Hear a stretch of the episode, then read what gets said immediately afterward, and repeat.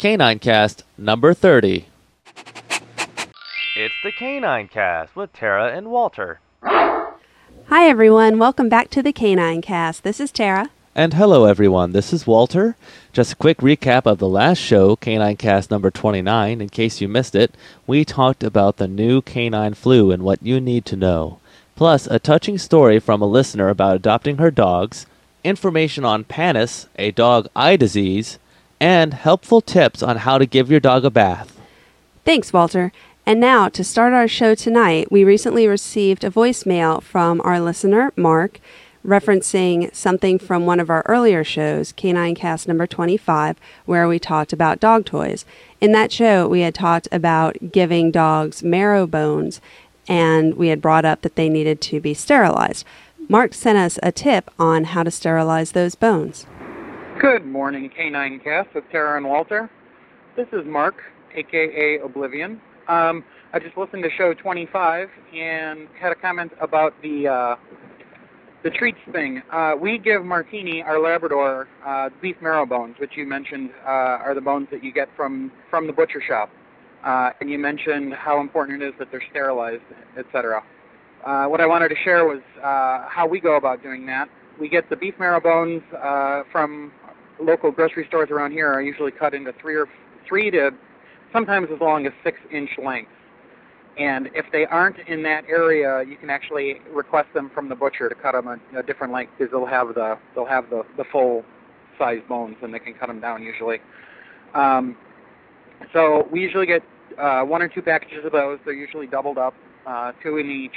And my mom, when she started doing this years ago, she actually used to get them for free, but now of course they charge you a couple bucks for them because they figured out, hey, something else to sell. So what we do with them is uh, we'll take one out of the package, we'll freeze the other one, and the one that we that we're going to give to Martini, uh, put it in a pot of water so that it's covered. Uh, put in a couple dashes of garlic salt, um, just for a little bit of extra flavor, um, and it also helps to actually when you're cooking it, it kind of helps to mask the smell of just the the marrow bone. Bones aren't exactly the best smelling things to cook, but it's not awful, and the, the garlic helps cover helps cover that a little bit. Um, and what you're going to do is you're going to boil it. Uh, you're going to start with cold water, cover it, boil it, let it boil for five to seven minutes, and then shut it off and let it sit in the hot water till it cools. And it's kind of like making a hard-boiled egg. And what that'll do is it'll make sure that the, everything is cooked thoroughly. Um, but then you give it a chance to cool down, and, and you do want to make sure that it's not too hot when you give it to the dog. The other thing I'll mention is that uh, when you do give it to your dog, um, you're going to want to probably confine them to a crate or make sure that they you know that they're outside or that they're on a bed that can get messy because the uh, the marrow bones are pretty greasy and uh, when, especially when they get that clump of marrow out from the inside, which they love, even though it looks disgusting. But uh, thanks for the good shows, guys.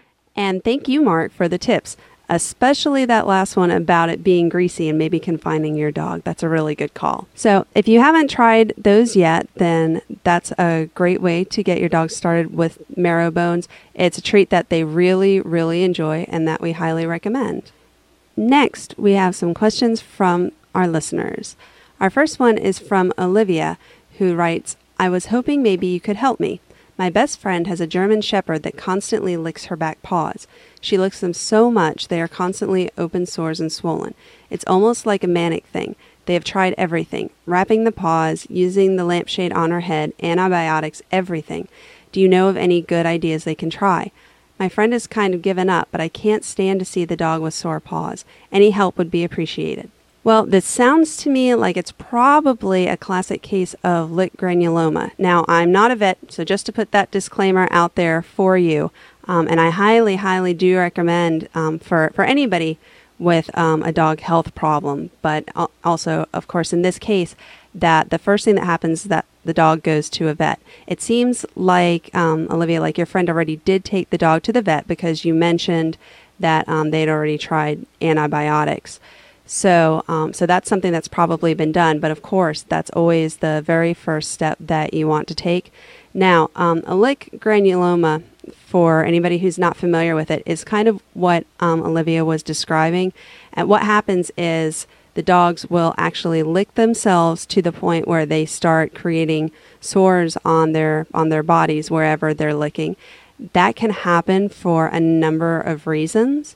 There are also, of course, a number of treatments to go along with that, but it's still kind of a tough thing to treat. And part of the reason why there are so many treatments is because no one treatment is necessarily always successful, but there are a number of things that you can try. Um, one of the one of the first things that I think of when I think of any type of a of a licking disorder, whether it becomes a sore or whether a dog is just licking itself a bit, is allergies. The reason why is because our Toby actually was licking his paws at one point to where they did they didn't quite open up into sores, but they did get pink, and he was kind of wearing away the hair and just constantly worrying his paws. Um, now, in this case, it was his front paws, but other than that, it sounds very familiar. Well, when we brought him to the vet, she said that it looked like he probably had some allergies, and she actually had us give him an antihistamine. Now, I would I would never ever recommend that you do that without checking with your vet at all and see if the vet thinks that it's a good idea. Um, in Toby's case, it actually didn't really do much for him. And what we ended up doing was a little while after that, we changed his food for a totally different reason. However, when I was looking for new food for him anyway, I decided to look for ones that would be good for dogs with allergies. The one that we that we actually decided on was California Natural Chicken and Rice and that one's that one's great for him. The reason why we decided on it was because it was supposed to be good for allergies, and now he doesn't really have a problem anymore. He does still lick his front paws a, probably a little bit more than most dogs do, but it's not it's not too much more, and he doesn't have any more um, pink or any more hair loss. So there so there's an idea right right there that your friend could go ahead and take a look at the food that she's feeding her dog and see if she can transfer her dog over to trying some foods that are good for allergy sufferers. Now, another thing that you can try so far as going down the allergy road is to meet with a veterinary allergist. They can actually do allergy testing similar to what they do on humans.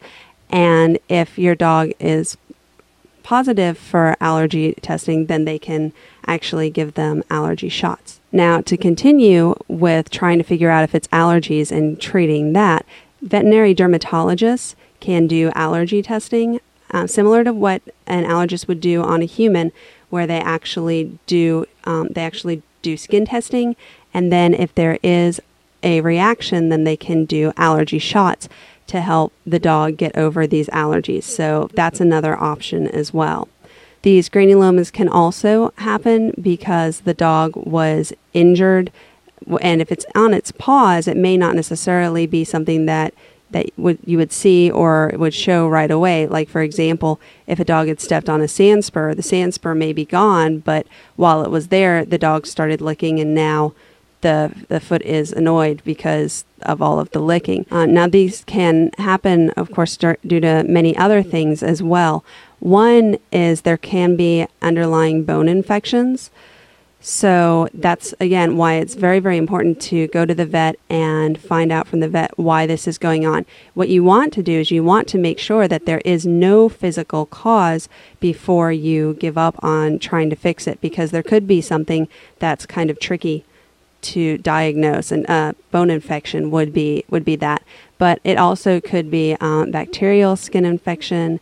It could be a parasite. There's just a number of physical causes. So you want to make sure that the dog goes to the vet. So those are all ruled out before you move before you move on past that. Now, of course, if they do find any physical problems, then there are a number of treatments that they can use for those depending on what the actual problem is. If it is not a physical problem, then it could possibly be simply due to stress or boredom. Um, some dogs will ju- will start licking themselves for those reasons, and then what you'll want to do is to help alleviate those problems. So, and and when I say stress or boredom, a dog that is that is kept fairly busy and should doesn't really have any reason to be anxious still can show those signs and feel those feelings. So what you so what you would want to do is just do different things to enrich the dog's environment. the use of Kong toys are great. Um, those are those are a hard rubber toy that the dog can chew and chew and chew on, and they're difficult to destroy. So that's that's one good thing. You can actually fill them with all kinds of treats and food for the dog to have to dig out. Now, the part of this that's going to help to relieve stress and boredom is going to be that digging digging the food out, getting the food out of there. It kind of lets the dog go on a hunt. The dog gets to use their mind, so it's that mental stimulation as well as actually, you know, physically using their body to get that out. So that's something that's great for them. Another good thing is the Buster Cube which is basically a, a, square toy that they can that you put treats inside and they can move that around to get the treats out. And there are other toys that are similar, such as um, there are giggle ball, giggle ball toys, um, different things that you can put treats inside of. There are even some toys where there will be a toy inside of another toy. Basically, any type of a toy that's kind of a puzzle that'll keep a dog occupied for a little while is great for relieving that stress and that boredom. So I would I would highly recommend um, things like that that will kind of enrich the dog's environment a little bit, give them something to focus on and something to do. And of course, you know if if you're not doing this already, or in Olivia's case, if her friend's not doing this already. Doing things like um, obedience with the dog and playing with the dog and upping the dog's exercise will help as well. So, and and like I said, you you can be spending a lot of time with your dog. You can be keeping them you can keep keeping them really busy. But with a lot of breeds, especially German shepherds, they were bred to be out there working all day. So it takes an awful lot of stimulation to really give some of them as much as they need. So that could be part of it too. And even if that's not the original cause of it, being that the dog is having this problem now, anything to take the dog's mind off the problem so that the dog's not licking it now will help the dog to heal. So I would rec- recommend that regardless of what the problem is as well. Now, it would be a good idea if this continues to and no physical problem is found to go ahead and consult with a veterinary behaviorist. There are some dogs that do this kind of as an obsessive compulsive disorder thing um, they just they just do this, and it's not. There's no reason for them to be stressed or bored. It doesn't seem like that's the problem. They just do this anyway. That's where a veterinary behaviorist can help you out because first of all, they can give you a behavior modification program that's geared specifically towards your dog. I mean, I can give you some suggestions, but not having seen the dog or met with the dog, I can't really structure a full program for you. Uh, whereas the veterinary behaviorist can do that. In addition, um, for some of the dogs, they do benefit from psychological um, medications. So just the same, the same as humans need those sometimes. Sometimes dogs do as well, and a veterinary behaviorist can do that. There are there are a number of things that you can do, and then I mean, if if all of that fails, there are still even even more interventions. So it can it can be difficult, and it can really add up. But you know, as as Olivia pointed out, with this this poor dog is walking around on um, on its sore paws, and unfortunately, this is a fairly common problem in dogs. A lot of dogs have this at one time or another, and it's very easy for it to become chronic. So. Um, if you if you have a dog with this, you know, please don't don't give up on trying to fix it. It it may take a long time and it may be kind of a frustrating process, but in the in the long run, you more than likely will be able to find a way, if not to completely make it stop, then to at least make it better. And it's really, really important for the dog and for their quality of life. So, um, you know, best of luck, Olivia, with your friend's dog. We hope that uh, that she's doing a little bit better, and um, and we'll go ahead and get better very, very soon. Okay, our next email is from Cassie, and she writes in. I have recently acquired a five year old wonderful German Shepherd. She has been fed a natural food diet for all her years, and I want to change her over to dry food. How should I go about this? I know I want to feed her a quality brand, but where do I start? Well, Cassie, the best way to go about it is if you can stick with the natural food diet for long enough to do a gradual transition, that will be easiest on her stomach. Now, dry food for dogs is good. That's uh, that's better than wet food if you're going to switch her diet because that will keep her teeth cleaner. Um, now, of course, in in all of this, I'm going to assume that your dog doesn't have any any problems with their teeth and doesn't have any other health problems. Because um, what I'm ta- going to be talking about with food will be f- just generally for normal healthy dogs. Any dogs that do have problems with their teeth, with their health in any other way, it's of course always best to consult your vet and see what they think and what they recommend for food for you. But um, in general, in order to choose the best food what you'll want to do is get a premium or super premium food that will have a higher protein level. Um, also, the type of protein is important. You want to avoid byproducts. So, you'll actually want to read the label. Like, for example, a, a good food will most likely start with a meat product what that meat product is can vary. Um, very, some very common ones are chicken and lamb, but there are other ones out there as well. Now, it's not uncommon to see chicken and chicken meal in there. That's fine, but what you don't want to see is you don't want to see um, chicken byproducts because that could be um, all kinds of different things that aren't necessarily the chicken meat per se. So that's something that's that's good for your dog. Now, you want to keep in mind, though, that while in general, higher protein diet is better for the dog, for some dogs, um, especially ones that are more energetic, more dominant, just more intense dogs, they will sometimes benefit from a food that's a little bit lower in protein. Because if they have the high protein performance diet, it may get it may make them hyper or dominant or what have you to the point where it becomes difficult for them to live in your home and be able to kind of um, you know display good behaviors and not be too rambunctious which is tough for you but is also tough for them if they have all of this energy and nothing to do with it. So so go ahead and as you're changing your dog over watch how she, watch how she reacts and what her behavior is like. And if if her behavior gets much more exuberant then you may want to take down the protein a little bit. However, since she's five years old, I would expect that her behavior will probably stay pretty stable. But that's just something to watch out for. Another thing that you will want to look for is you want to make sure that there are no artificial preservatives in the food. Um, those just just as for humans, um, they're not necessarily the best thing. Same same for dogs. It's much better if the food doesn't have any preservatives, if it's kind of more natural, if you will. Even though, of course, you know it's it's a dry dog food that's been put together for you. Now, so far as choosing which brand and where to find these, most of the time uh, you won't find these super premium brands in, say, the supermarket. Um, sometimes it happens, but it's kind of it's kind of more rare. So, where I recommend you go are pet supply stores and even uh, if you can find specifically dog supply stores. Those normally have a number of different kinds of food for you to choose from, so you can look at the labels and pick the best one according to what's on the labels. And that's also those are also the ones that are probably just going to have some of the best foods to begin with. Now, of course, you can also go online and look for things like if you if you type best dry dog food into Google, you'll get a gazillion results of all kinds of different foods that are all proclaiming to be the best.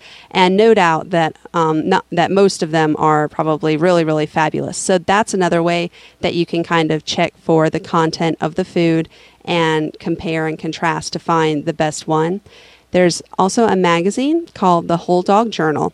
Every year, right around February, they put out a top 10 list of the best dog foods that they've found, basically from um, the ingredients on the label. So if you go to their website, and we'll have that linked in the show notes, and we'll also have that on the Enhanced podcast for you. You can go to that website, and for a small fee, you can check out their archives. So I would recommend doing that, and that will list um, 10 foods for you that are very good. And it, normally, there will actually be an article that will list more foods that they found that were also good, but maybe didn't make the list as well. So that would be a great starting point for you in your research. And from there, just go ahead and pick what works for your dog. You, of course, will want a food that the dog likes. So I would recommend whatever you start out with, try to get a small portion of it at first and see if the dog likes it. In my experience, when I've fed dogs pre- this premium food, and not just my dogs, any any dog, any of the strays we've we've picked up, or other other people's dogs have been over and decided to join my dogs in eating, whatever the case may be. It seems that they tend to really, really enjoy these premium dog foods, which makes sense because they, you know, they're meat based they are normally higher in protein, and the type of meat that's in them may be of a better quality too. So for them, it probably smells much better. But we've had situations where my for example my sister's dog was with us in our house for a little while and so we decided to go ahead and switch her from her old food to the food that our dogs were eating just because it made things easier and she would go through and pick out all of the pieces of the new the new food, which was a more um, uh, um, higher premium brand. Um, she would pick out all the pieces of the new food before she would eat her old food. So you can really, really tell when they like it. If your dog, for whatever reason, doesn't like the new food that you've brought home, then I would recommend trying another really good one and just find just find one that works for her and that she seems to enjoy because there is a large variety out there so I'm sure that you will be able to find something that she'll enjoy quite a bit. So those are just some ideas to get you started. So I wish you much luck in switching her over and also all the happiness in the years to come. So with that, I think we're at the end of our show for tonight, but thank you so much for joining us once again. And we always look forward to getting emails from our listeners. I've had such fun going over the emails and also playing the voicemail from tonight. So we really, really love those. So please continue to send those in. Any questions, any comments, any stories about your dogs. We, of course, love sharing the stories with our listeners and sharing pictures of your dogs, which we have on our gallery. So please continue to send those in to us. Or you can call us on our Skype voicemail or on our other voicemail line, and the information for that will be there for you at the end of the show. All right, thanks so much, everybody, for listening. Have a great night, and if you haven't already, please remember to spay or neuter your dog. It's the best thing you can do for your furry friend. If you have a question for Tara or a comment about Canine Cast, please leave us a voice message by calling 206 338 DOGS. That's 206 338 3647. Or post a comment on our website at caninecast.com. That's the letter K, the number 9, cast.com.